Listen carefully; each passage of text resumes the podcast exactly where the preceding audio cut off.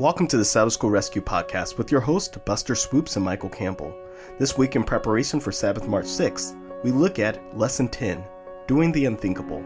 Together, let's see how Isaiah depicts the Messiah throughout the entire book of Isaiah. The Sabbath School Rescue podcast is hosted by Michael Campbell and Buster Swoopes at Southwestern Adventist University. We love learning and sharing God's Word, and together we have 18 years of pastoral experience, and now we have the privilege to dig deeper into this study. Okay, here we go. Lesson 10 Doing the Unthinkable. The memory text uh, for today is Isaiah chapter 53, verse 5, and probably many of us are very familiar with it, New King James Version. But he was wounded for our transgressions, he was bruised for our iniquities. The chastisement for our peace was upon him, and by his stripes we are healed. Mm. Amen. We, we can just go ahead and shut down the podcast now because that's all we need. Yeah, I mean, I don't know about unthinkable. Here, here we have just this beautiful scripture, and just leave it at that. Yeah, amen. that that really is all we need to do. Yeah. Uh, but we have a little bit here that's, that's, going back a little ways to Isaiah chapter 50, verses 4 to 10. Tell us a little bit about Isaiah's testing truth, Michael. Absolutely. Well, we, here we have this uh, description, um, this this scripture text, and I think it's actually worth taking a, a, minute just to ponder it. And I've got it pulled up with the uh, NIV. Uh, I just want to read it very quickly. The sovereign Lord has given me a well instructed tongue to know the word that sustains the weary. He wakens me morning by morning, wakens my ear to listen like one being instructed. Closer. The sovereign Lord has opened my ears, and I have not been rebellious. I have not turned away, and I offered uh, my back to those who beat me, my cheeks to those who pulled out my beard, and I did not hide my face from mocking and spitting. Because the Lord, the sovereign Lord, helps me, I will not be disgraced. Therefore, I have I set my face like flint. I know I will be put to shame. He who vindicates me is near. Who then will bring charges against me? Let us face each other. Mm. Who is my accuser? Let him confront me. It is the sovereign Lord who helps me. Who will condemn? They will all wear out like a garment. The moss will eat them up. But who among you fears the Lord and obeys the word of his servant? Let the one who walks in the dark, who has no light, trust in the name of the Lord and rely on their God. Preach, Michael. I know, right? well, let, just let the Bible, the Word of God, uh, speak, right? And, yes. And that's that's what the Sabbath School lesson's all about. And and here is this beautiful passage uh, describing for us this uh, this encounter that's going on here. And, it, and sometimes things can be really challenging in our lives, right? Yeah. And Isaiah, a lot of what Isaiah is looking forward to is, is looking forward to Jesus's first coming. Mm-hmm. And so here we have immediate description. The, the lesson kind of talks about that. Um, some of the challenges like David and Ammon, some of those kinds of things. But here we have, uh, even more importantly, a description of how Jesus is going to be handled and treated uh, by by people while he's here on Earth. Yeah, yeah. And it is, it's not kind. It's not. It's not it's great. Not, no. I know we're later uh, in this lesson. We're going to talk a little bit more about suffering mm-hmm. uh, when you don't deserve it, right? But yeah, life doesn't seem fair sometimes. Yeah, yeah, it doesn't. And that's why we have a, a God who said, "I know it's not fair, and that's why I decided mm-hmm. to go through the yeah. unfairness with you and yeah. for you." Yeah. And and by the way, before we move on, I just want to say something here because uh, in the midst of those challenges and trials, both that pointed forward to Jesus, but I think we can also apply it a little bit to our own lives that we also face um, accusations and, and uh, times when we feel like pulling out our hair, which yes. is what this text is talking about. It and, and it says that we will trust in the name of the Lord and rely on their God. So we can go back and be real with God with our trials and challenges and say, God, um, I'm going to trust you in the midst of uh, the craziness of my life. Yeah. And that's all. Basically, that's what we can do. Sometimes in the midst of our struggle, we want to defend and, and offend mm-hmm. ourselves. But what we actually we have to do. do is, yeah, yeah, we have to depend on God. Exactly. surrender. Well, tell me a little bit about this uh, suffering servant poem. You, you know, it's, it's, it's a beautiful poem that's found in Isaiah 52, 13 through Isaiah 53, 53 12, right? Mm-hmm. Uh, and notice the suffering servant poem but uh, what I, I like about this lesson here, it brings up how Isaiah doesn't just throw the Messiah Messiah at us all at once. There's a build up to it, uh, a beautiful build up to it, And it mentions some of these texts. It talks about how the conception and his birth is talked about in Isaiah 7:14, and how he is Davidic king in Isaiah 9, 6, and 7, and then the restoration of Israel that he's going to do in Isaiah 11, uh, 1 through 16, and then uh, also the injustice and suffering, uh, talk about the liberation from those things in Isaiah 42, 1 through 7, Yeah. and how it builds up, continue on even to Isaiah 49 and uh, 50, but then it builds up to Isaiah 52 and 53, mm-hmm. talking about the ways that this Messiah was going to suffer on our behalf, what he was going to come as. Yeah. And I think it's a, a beautiful thing that we don't just uh, open up Isaiah chapter 1 and read this.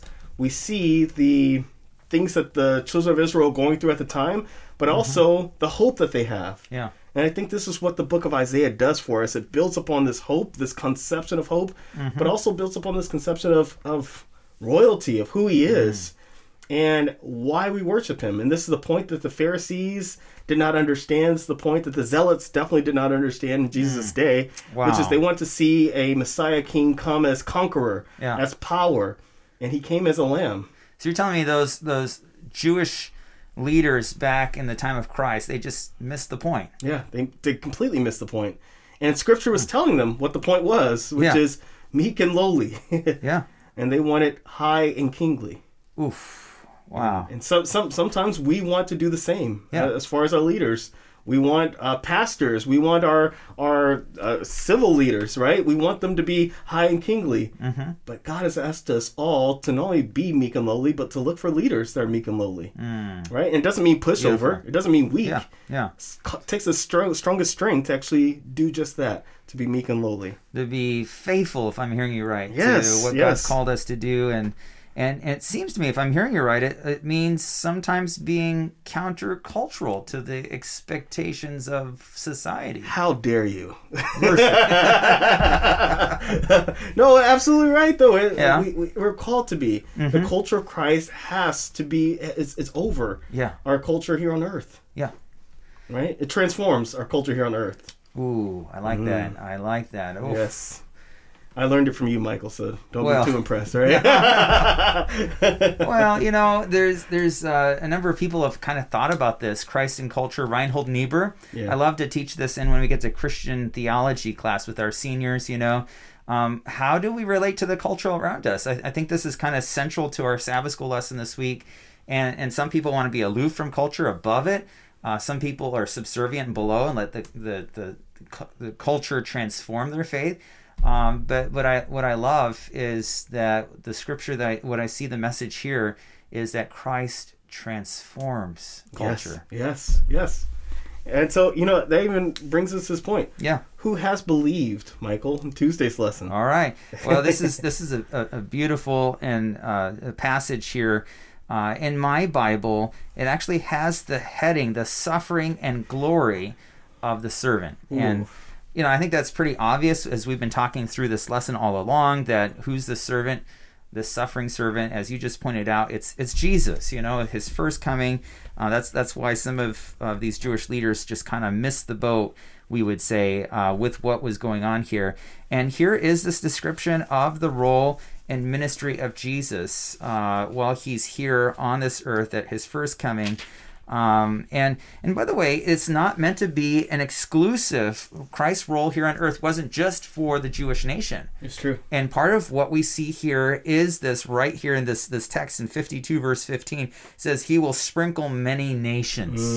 This idea of reaching out beyond. So part of Israel wasn't to be isolationist, it wasn't to be a, like a like a, a club, a country club. I know some people like to talk about that. Is your church a country club or They do. is it uh, and, and we have to be engaged with the our world around us not above them or behind them or away from them um, by the way I, I just want to mention this for a minute because I, I think this is really relevant at, at the moment because of all the crazy things that have been happening in the world around us the last you know the last year covid politics all kinds of things um, I, I know quite a number of people that are, are, are kind of freaked out about it Yes, it's true. that you know hey maybe it's time to go and flee and and find some place to protect myself and i can get off the grid and and all these kinds of things and and here's the interesting thing um, i know i'm going a little off on this but i think No, it's no, a principle it's- that's relevant here Pertinent. um, and and that is that God wants us to be incarnational and transformational in the world around us and to and, and so yeah times are going to get tough and they're actually going to get worse before they get better. Yeah. but the great news is is just like jesus came that first time and sprinkled that message of love and who he was to the nations around him. That's part of his purpose. God's people at the end of time have that similar role not to be isolationist but to actually be engaged in the world to let that light Ooh, shine and um, yeah, there's principles we can learn how to some common sense and good things like that. But I actually think it's the opposite. Um, Yeah. That that we're not supposed to remove ourselves. Actually, if any time in human history, now's the time when we have a sacred responsibility to be engaged and sharing Christ to all the nations. So, so there's never a time where God tells us not to share. yeah, Even as we look at the the, the persecution of the early church, the diaspora, as they went out, Mm-hmm. Yeah. the church exploded with growth because as they were running, as they were fleeing, they were still ministering. yeah, And that's that's a problem I have today, Michael, which is Yeah. a lot of people want to go off the grid and get away from people, but God has called us to run to people, yeah. to spread this great gospel, this message that God has given us to every kindred, nation, tongue, and people. And this goes right to the heart of chapter 53, verse 1, Buster. Yes. Uh, it says, Who has believed our message, and to whom has the arm of the Lord been revealed? And so um, it doesn't mean that everyone will accept and believe what we have to say, but we still have a responsibility to share. And, and then we have the beautiful description of Jesus again here. He grew up before him like a tender shoot, like a root out of dry ground. He had no beauty or majesty to attract us to him, nothing in appearance that we should desire him. Mm. In other words, he was just an ordinary person. He's a yeah. You know. there, there's nothing about him that would. Yeah. Oh man, uh, he wasn't like Saul. Yeah. Saul was so tall and, and, and handsome. Everyone wanted to be next to him, right? Everyone expected, right? Yeah, yeah. And, and this is the opposite. And, and and I think we sometimes miss this because all the great art, and that's not to knock that. I love visiting art museums, but we like to portray Jesus as being this exceptional, uh, amazing figure that's so much beyond uh, any ordinary person. But yet, the Bible just says simply, he was just a regular guy. yeah. And please let's stop drawing blue-eyed, blonde-haired Jesus, please. Thank you, Buster, for bringing that up. You know, uh, we just had an honors class this week, and we were talking about different perceptions on the frontier between the early settlers and the Indian people. Yeah. Um, and and some people portrayed Jesus in such a way that Jesus was only white, sitting up a harp in heaven, on, sitting on a cloud. That kind of image, right? Yeah. This white guy up in heaven. But they made Jesus so unattractive that to these early native settlers, that this read some of the readings that we were going through with our honor students, that to them it was a hell. It was it was the reverse, and and so we have to be careful how we portray portray Jesus. We don't make him into our own image. Yeah. I, I'm so concerned about that, Yeah, Buster. Yeah, no, it, it- it's true. And listen here, it's not just uh, blonde hair, blue eyed Jesus. It's Yeah. it's uh, African American Jesus. It's uh, uh, Asian Jesus. It's whatever we're trying to make him. And I I understand, right? Yes, I yes. understand the want to do this. Yeah. But the thing is, we're called to be created in His image, right? And He is Yeah. He was actual person. Yeah. So if you want to go through and and uh, I think Time Magazine had something like an actual depiction of what he might have, you know, Mm-hmm. Yes, like right. I saw that too. That- that was cool. It, it was very interesting. Yeah. But it reminded me very much of Isaiah 53 verse 2, Love it. right? Mm-hmm. And that that is and so the thing is, it was never supposed to be about the image. Yes. Uh, iconoclasm, whatever it's called, right? Yeah. We're, we're not supposed to be worshiping the image. Yeah. We're called to be worshiping the character. Wow. We're called to be worshiping the the power, not in what Yeah. he looked like, but in Yeah. who he was. You know, it reminds me of a quote by Ellen White when she was in Europe as a missionary. She says that uh, as Christians, we're called to embrace all the cultures of the world. Yeah. And, and there's no one right superior culture No. over another. All of them have something that we can learn from them and, and some aspect of God's image. And and so if the moment that that we make one of those perceptions more important than another, we've actually committed the, the sin of idolatry. Ouch. And so, you know, and take that to heart, everyone, including Yeah. myself. Yeah. Think about same that here. and ponder on that and pray on it. Yeah. Make sure that we're not uh, caught up in that idolatry, right? Absolutely. Well, Buster, uh, we've looked at who has believed. I mean, read the rest of that passage. Beautiful description Yes, of. Jesus as the suffering servant. The lesson encourages people, you know, write down all of those characteristics and how they're fulfilled with uh, with the life of Jesus Himself. Uh, but let's let's talk about um, how the unreachable is us? What what is that? So, so you, you know, Michael, I think is a, a great segue because as you were just talking about who has believed, right, and and how Jesus was this meek and lowly Savior that came, and and he wasn't much to uh, as far as outward appearance to be attracted to, and as a result of that, people rejected him. Mm. And Mercy. we, we are the ones that rejected him. And so let's look at Isaiah 53, verse, ver, uh, I actually want to finish verse 2. Okay. And when we see him, there is no beauty that we should desire him. In verse uh, 3, he is despised and rejected by men, a man of sorrows and acquainted with grief. And we hid, as it were, our faces from him. He was despised, and we did not esteem him. Mercy. And so uh, when it's talking about this lesson, it's talking about we are the ones that rejected him. We are the ones that are unreachable. Mm. He's done everything to try to reach us, Yeah. to show us what a correct character is. Yeah. And ultimately, we're choosing one character over the other. Yeah. We're choosing the character of the enemy, Satan, or Yeah. we're choosing the character of Christ. You know, the other night I was talking about our honor students. We've just been having so much fun with them, and and Wednesday night because the you know a week ago we had all this crazy weather we weren't expecting, the ice and snow and everything, and then this week it's been the 70s and 80s, Buster. you know? Yes. So we decided to take a group, group of students and go have a bonfire while we had class, and it's an evening class, you know, and we're having fun. And I'm sitting around the bonfire, and you're not going to believe this, but as as I'm around there, it's it's getting dark, of course. Yeah. And I'm like, man, it's just so dark, and even the fire looks dark, and and it had been like it was most of the way through class, and we're talking about the relationships of the frontier and the Indians and the early settlers, native peoples, and uh, as those exchanges. I said, and and then suddenly I had this aha moment, Buster, Mm, tell me. where I realized that I was the one wearing my sunglasses. I thought everyone else is dark. The fire is dark. How come it's so dark out? It was dark out, but it was really dark. And I said, you know, and and right at the moment, it's one of those teachable moments. I just realized, you know, I said maybe the problem is our colored glasses. Maybe maybe the problem's us yeah. with the way that we view others. Ooh, the way that we And- view God. The way we view God exactly. Yeah. You know, this is our problem is us. Yeah. Yeah. We want, we see Jesus, but we're saying, Jesus, can you look more like a millionaire that's going to bail me out of my financial issues? Can you look more like a miracle worker who's going to make sure I never get COVID because I trust in you? Mm, or the prosperity gospel, like you were talking about. Yes. You know, I'll only serve you as long as you bless me. Yeah. Yeah. Mm. And we have the wrong color glasses on, right? Yeah. We need to see clearly, and that's that's what the scripture is here for. Ex- Uh, take this lesson to heart uh, and make sure that we're seeing the Savior Amen. as he is as he was wanting us to see him, as he's revealing himself through Scripture, Mm-hmm. um, and not even through our sermons. Right? Sometimes our sermons depict him wrong, Yeah. uh, but through the Word, the pure Word itself, and Mm-hmm. By in community as we discuss the Word. I think that's that's a time where most aha moments come. That's why we're Mm-hmm. doing the Sabbath School Rescue podcast exactly. because Sabbath School is the backbone of the Seventh Day Adventist Church. The Mm-hmm. reason why we have so many theologically well-informed members in our Mm-hmm. church is because our Sabbath School lesson goes through the Bible. I think it's on a what what it, uh, he tell us a five to ten year period. They're That's going through the right. Bible. Mhm. Uh, it's a beautiful thing, uh, and we need more of the Scripture in our lives. Absolutely. And so, please, let's not be the unreachable. Let's be the reachable. And the way that we're the reachable is by seeing Jesus for who who he truly is. Love it. Tugging my heart here, Buster. Yeah. So tell us about a transforming reparation offering. All right. Well, 53, chapter 53, verse 10. And I just want to read this here.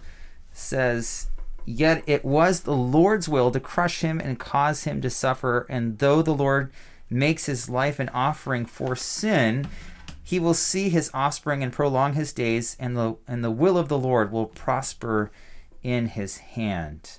Mm. So you know that's that's one of those questions here. You know what what does this mean? What is it talking about? Is it God's will that that Jesus? I mean, did God want Jesus to just die on Calvary?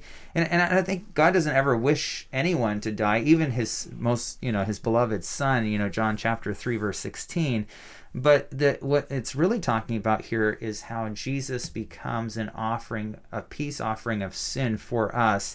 In other words, from the very beginning of time and other places in Scripture, it talks about how um, basically this idea of a overarching plan of salvation, a narrative that God had a plan, a rescue plan for us. And so, and in order for that to be effective, the only way possible was Jesus to become that offering for sin. So that's what it's talking about that Jesus uh, from as long as you know from the plans of God.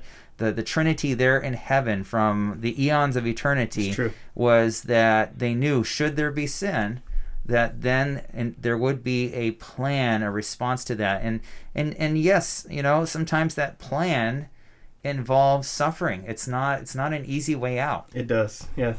And, and I wish there were an easy way out, but there, there isn't. Uh, this required a sacrifice, Mm-hmm. and we have a Savior who willingly sacrificed himself before Willingly. the sacrifice was needed. Exactly. And by the way, verses 11, 12 talks about more about that suffering. He suffered uh, to bear their iniquities. Verse 12, um, that uh, he was numbered with the transgressors, for he bore the sins of many and made intercession for the transgressors. And so here you have that plan bearing out. And of course, in uh, the lesson, there are several other verses. Encourage you as you have time, look those up and check them out. But it's the same idea how Jesus was the sacrifice, sacrifice. The sometimes the fancy word is the propitiation. but- Yes, I was just going to bring up that word, Oh man, I the mercy to- seat, right? Yeah, right there, right there. You know, Jesus. That's what it's all about. Yeah, you know, I had, I had someone who challenged me and said Mm. uh, that, that the blood of Christ was not needed because God does not have a bloodlust.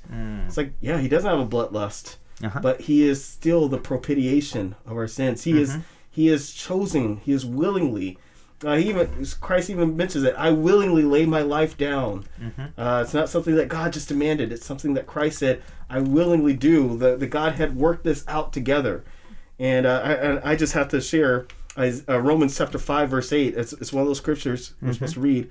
In uh, contemporary English version, it says, "God showed how much He loved us by having Christ die for us, even though we were sinful, while we're yet still sinners. Even though we're while we're still sinful, Christ made that decision to die for us, and God God made that decision as well. The Godhead made that decision.